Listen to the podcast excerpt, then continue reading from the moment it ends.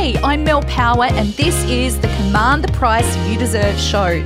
Every week, I'll be sharing real life stories and business hacks and chatting with fabulous guests to help you realize your own value and worth and design a business and life that you love. It's your weekly dose of positivity with real truth talk and just a little bit of fun thrown in that will compound your own energy to take action for yourself. I'm excited. Let's go. I'll see you on the inside. Hey, it's Mel Power, and welcome back to this episode of Command the Price You Deserve. Now, this is part four in a little mini series within this series called The Art of the Sale. This final part is all about coming to the end of our little pathway, our beautiful sales journey pathway, which mine is in an English garden. We've got a beautiful white picket fence with little gates and lavender. It's coming to the end of that pathway where we've had a really nice experience and conversation with our potential client, and it's time for them to make a decision as to whether they want to come and work with us or not. In the last episode, I've talked about what happens when they say yes, which is easy, right? We bring them into our onboarding process and everything gets moving. But what I want to talk about today is this one thing. What happens if they say no. This one concept is why most people don't want to do sales because they are frightened of the no that happens. What I want you to understand, if this is you and you feel fearful of this, you have to understand that when people say no, it's never about us. It's always something that's going on for them. And I want you to understand there are ways that we can gently ask our client to share what's going on. And if you've spent this nice process of having a chat with them, you would have built up some rapport and trust with them. And there are a couple of reasons why people say no. So I want to just position a simple process of let's go back to the hairdresser because I've been using this all the way through. And it's a really easy example because as women, we all go to the hairdressers, right? So I'm in the chair and uh, I've been through the process of understanding what needs to happen for me to have hair extensions. And my gorgeous hairdresser has presented to me the different options. Now, I'm sitting in that chair going, ah, okay, I could be thinking this is a little more expensive than what I had budgeted for. Now, most people will not feel comfortable in telling you that. Sometimes people will feel embarrassed that they don't want people to think that they can't afford it. Some people don't care, but a lot of people will and they won't want to disclose that to you. Okay.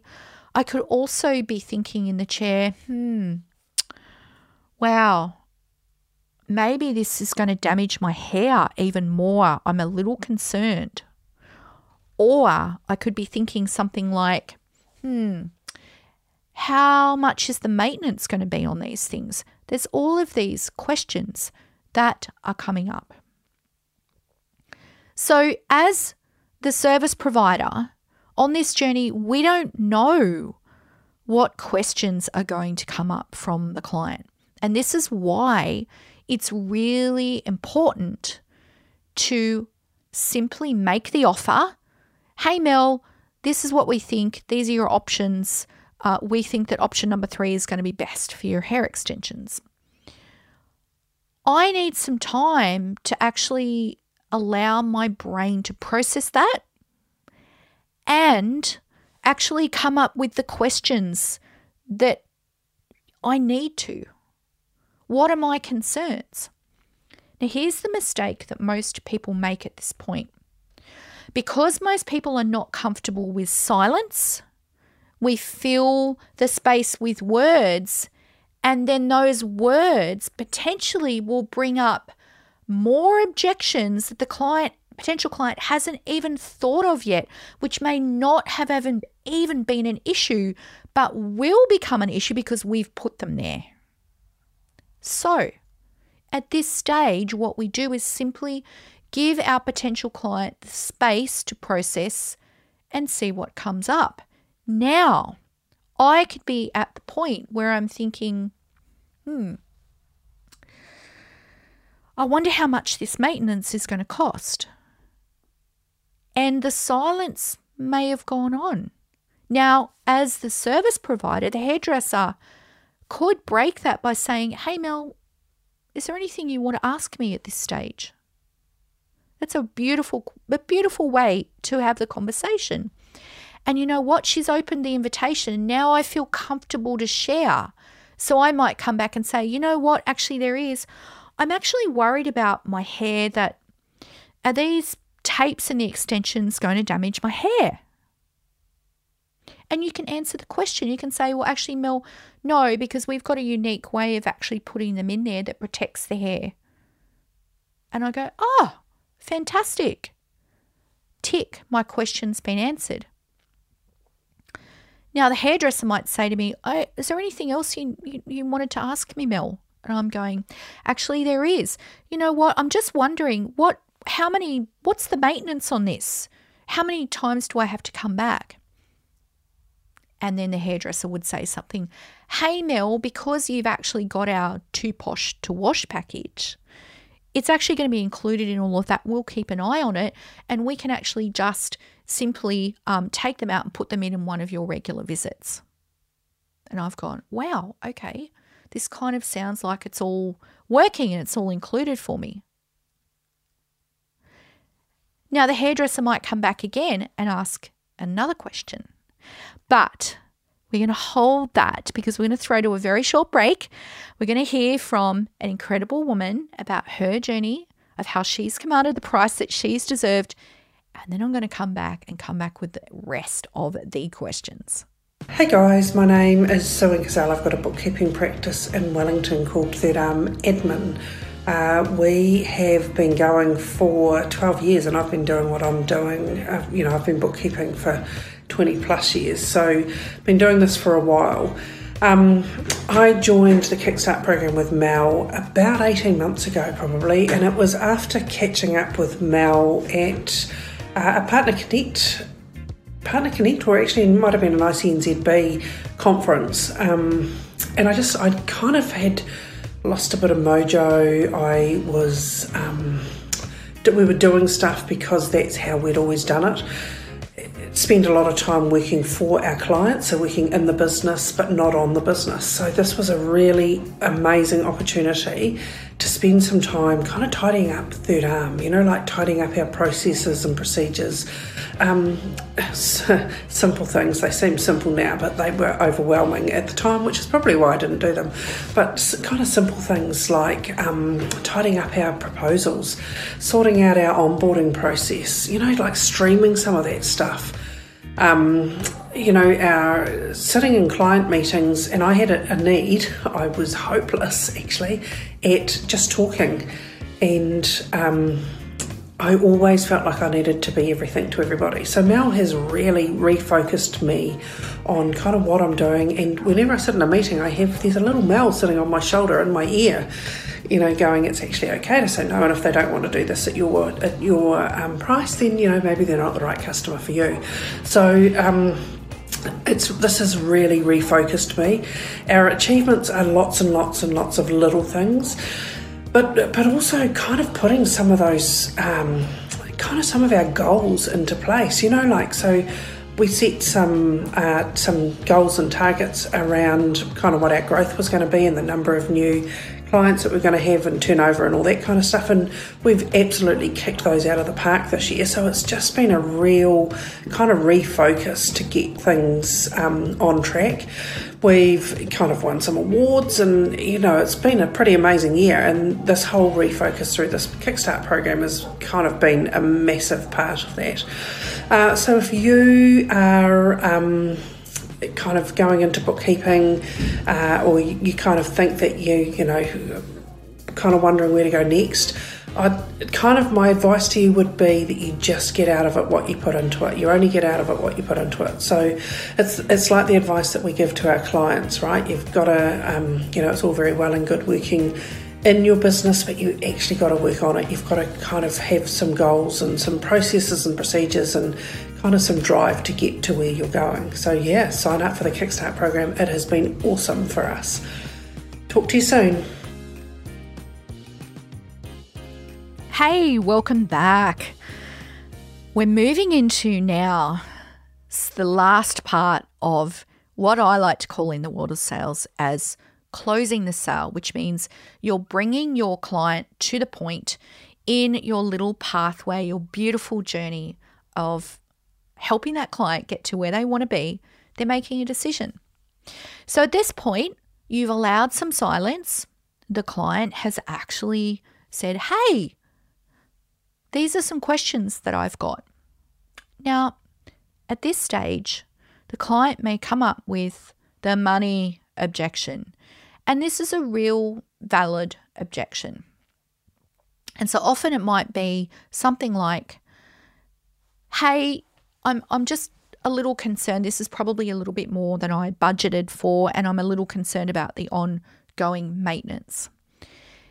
And this is the stage where we just simply need to open up and talk about money. And uh, this is the thing you need to understand most people don't feel comfortable. Now, the conversation could also go something like this. You might say to the client, Hey, Julie, is there anything else that you wanted to ask? And Julie might go, No. And then that is when we need to bring the client to a point of decision. We must bring them to a point of decision. There is a yes and there is a no. A maybe is not acceptable. A maybe will waste the client's time, and a maybe will waste our time. And so we need to learn to actually simply ask the client for a yes or a no. And at this stage, Julie's going to go, Well, actually, you know what, Mel, I no, I just don't think it's the right thing for me at this time.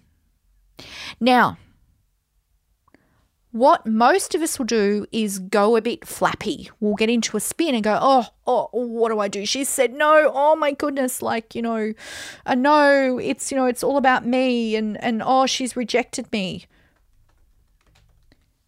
Julie hasn't rejected us at all. She's just she's got some concerns there, but she's not comfortable in raising them because we've spent the time developing trust and rapport and demonstrating our value, we've asked permission from her several times during during our beautiful little sales walk. It is completely appropriate for us to ask, well, okay, Julie, what, what what's what's going on for you? Tell me what's going on in your head. Why do you feel that way? Ask her to tell you. ask her to tell you. And she might go, oh, oh, okay. Um, and she'll tell you. It could be, well, Mel, I'm just, I'm just a little bit worried about my budget. Um, I don't think I can do it just right now. Now we know what's going on with the client. We can actually then say, well, okay, Julie, is this something you really want to do? Julie's going to go, well, actually, yeah, it is Mel because, as I said before, I know that, you know, I'm going to feel better when I have these hair extensions in place. We've kind of swapped personas around here, but that's okay. And so then we can say, well, okay, Julie, I really respect that you've been open with me and shared with me about your budget. It, you know, it is an investment, but I also understand that you value that investment because you know it's going to make you feel better. So is it a timing thing, Julie? Would it be better if we booked you in next month to do this? And Julie will go, Actually, you know what, Mel, that's kind of suits me better. And then you're going to go, Okay, great. All you are doing is opening up the conversation. This is not about a battle to close the sale. We do not behave like that and we do not do that. All we are asking the client to do is be truthful and share. Now, here's the thing some people will completely clam up at this stage. And if they do, you know what? That's okay. If they don't want to share with you, that's okay too. Always be respectful, mindful, and don't burn that person at this point in time. Always make sure they feel nurtured and respected because remember, they've given you their time. You've both invested time into this, this walk that you've done together. They may not want to share, and if they don't, that's okay. Make sure they're looked after, make sure that they're continually to, going to be nurtured, whether it's through emails from you or text messages of updates or whatever it might be in the way that you want to nurture your customers. But that's really important. But what we're looking for at this point is a yes or a no. That's the important thing. The maybe, oh, I need to think about it. Okay, well, Julie, we're here now together. What is it that you need to think about it? Let's let's talk about it. Get her to open up. If she still doesn't want to do it, then you can just say, Well, okay, Julie, I really appreciate you sharing with me. That's okay. Obviously, you know, it's not going to be the right time for you right now, and that's okay. Just move them into the yes or no. Really, really, really important. Sometimes people don't make decisions or they can be very indecisive because they've always done it that way. Now, you could go into a battle of wills about that, but I've always found that when you start to do that, it pushes people like to the edge of the cliff so think of it this way. You're going on that little pathway, and at the end of that pathway, there's there's a cliff, right? Now, if you're using pushy sales tactics like people do out there, they'll take people on that journey and they'll bring them to the cliff and literally dangle them over there so they feel like they're endangered. And then they're forced to make a decision. We do not do that. It's unethical. It's an awful way to do sales. What we do is we come through that lovely gate and we have a beautiful conversation and we allow our potential client to make their own decision. Whatever happens, we want them to know that we are a safe place for them to come back to at any time. At any time. And they can continue on their pathway off to the right, or they can continue with us. We do not ever ever push somebody to that cliff, we do not do it. That is the journey of sales. What I've just shared with you over the last four episodes is about how to treat people with care and respect and heart so that you know that you're always doing the right thing and people that come into your world and engage with you will have a beautiful and a special experience. Now, here's the thing we're human. We don't always get it right. I can tell you in my sales journey, I have done lots of wrong things. I've had people on sales teams, sales teams that have led my potential clients to the cliff and I've had to pull it up and go, "No, we do not do that." I've had to go back and clean messes up. We don't always get it right. But let me tell you, if you have the right heart and you're always prepared to do the right thing, you will never, ever go wrong. That's it from me today. I would love you to fall in love with sales because it's all about you providing value to the people in your world. Hey, I hope you enjoyed the show. Please subscribe so you get your weekly dose of positivity and knowing your own worth please feel free to share with your clients and your friend. Leave us a review, and I'd love to hear your thoughts about any other topics that you would like me to talk about. Don't forget to jump onto our website to access all the free tools and resources that we have to actually help you command the price that you deserve. All the links are below, and you can follow me at The Power on all the platforms. That's it from me. See you next week, and bye for now.